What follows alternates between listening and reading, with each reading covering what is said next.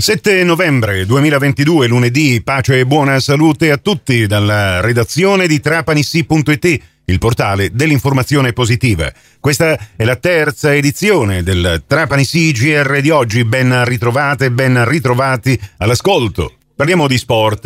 Il Trapani Calcio ieri non ha giocato. La partita fuori casa contro il Real Aversa è stata rinviata al 7 dicembre per motivi di contagi da Covid in casa campana. Regolarmente in campo invece tutte le altre squadre. Per la decima giornata del campionato i risultati li andremo ad analizzare nel dettaglio nelle prossime edizioni. Possiamo dire che comunque dopo questa decima giornata la classifica si schiaccia notevolmente in zona medio-bassa con ben 5 squadre, comprese il Trapani, a 12 punti. I playoff sono a 15 punti, i playout ad 11. Parliamo di basket, è andata male, anzi peggio, al 2B contro il Trapani che ha preso una sonora imbarcata ieri al Pala Auriga contro Gruppo Mascio Treviglio, una partita che si è conclusa col punteggio di 53 ad 85. Con una sola vittoria in cinque partite, il Trapani rimane penultima in classifica. E sentiamo quindi i commenti che abbiamo raccolto a caldo alla fine della partita.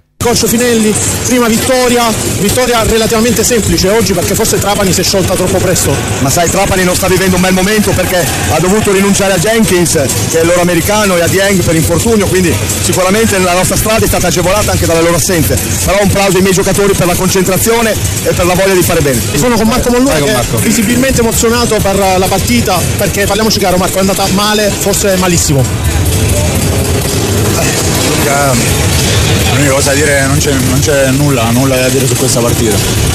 L'unica cosa è che chiediamo, chiedo io scusa a nome di tutti, a nome di tutta, tutta la squadra, al pubblico, alla società che comunque sta facendo degli sforzi con noi, non, non abbiamo alibi perché questo non è modo di approcciare una partita, non è modo di giocare.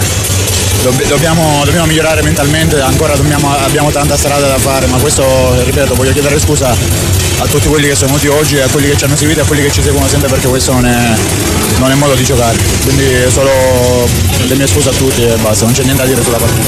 Grazie Marco. Vi segnalo ovviamente Marco Mullura, capitano della pallacanestro Trapani che era visibilmente in lacrime. Coach Daniele Parente, cosa non ha funzionato? Beh, direi tutto, non abbiamo neanche approcciato così male e poi siamo andati sotto anche sotto il profilo emotivo, sapevamo che era difficile sotto il profilo tecnico, ma la cosa che è mancata soprattutto ci siamo demoralizzati quando abbiamo fatto le prime palle perse, i primi tiri e non abbiamo cambiato atteggiamento e se devo parlare della partita è stato un KO tecnico, ma poi l'attenzione è completamente calata perché abbiamo rifatto i stessi sbagli di Cantù, esempio regalare sette tiri liberi quando non siamo in bonus, distrazioni, non, non prendere i tiri costruiti con fiducia per cercare penetrazioni improbabili. Credo che la cosa più facile da fare in questo momento e più saggia sia meglio aver sbagliato una partita completamente in tutto e ripartire perché è veramente difficile analizzare possesso per possesso perché è, tutto da buttare via oggi, però è anche vero che è la prima volta che prendiamo eh, un'imbarcata, venivamo da una partita positiva con un'altra squadra forte e quindi bisogna tirare una riga, è stata sicuramente una brutta giornata, abbiamo preso un cazzotto, a volte prendere un cazzotto fa bene, dipenderà tutto da come ci rialziamo martedì. Ma volevamo capire se quello che un po' è successo in settimana con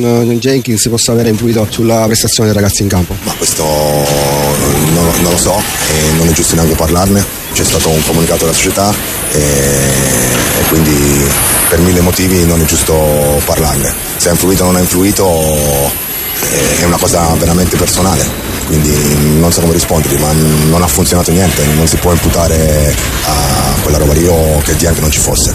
Daniele, voglio chiederti adesso se hai già parlato con la società per capire come potrebbe essere rimpiazzato Jenkins. E non è semplice perché sapete meglio di me che non possiamo attingere al mercato americano almeno che non, sia, non abbia giocato già in Italia. Stiamo muovendo ma siamo a inizio, a inizio stagione quindi è veramente difficile trovare il profilo e non stiamo facendo neanche tanto gli schizzinosi, stiamo vedendo qual è il giocatore migliore e sicuramente ti posso dire che cercheremo un giocatore con personalità a prescindere dal, dal ruolo perché secondo noi ci manca un po' di personalità dovuta anche all'età del roster. Ma quella del Trapani non è stata l'unica imbarcata di questa sesta giornata c'è da raccontare anche di una Juve Cremona, Stella Azzurra Roma, terminata 90-56, quindi più grave di quella del Trapani, considerando anche che Stella Azzurra Roma e Trapani si affronteranno domenica prossima, 13 novembre,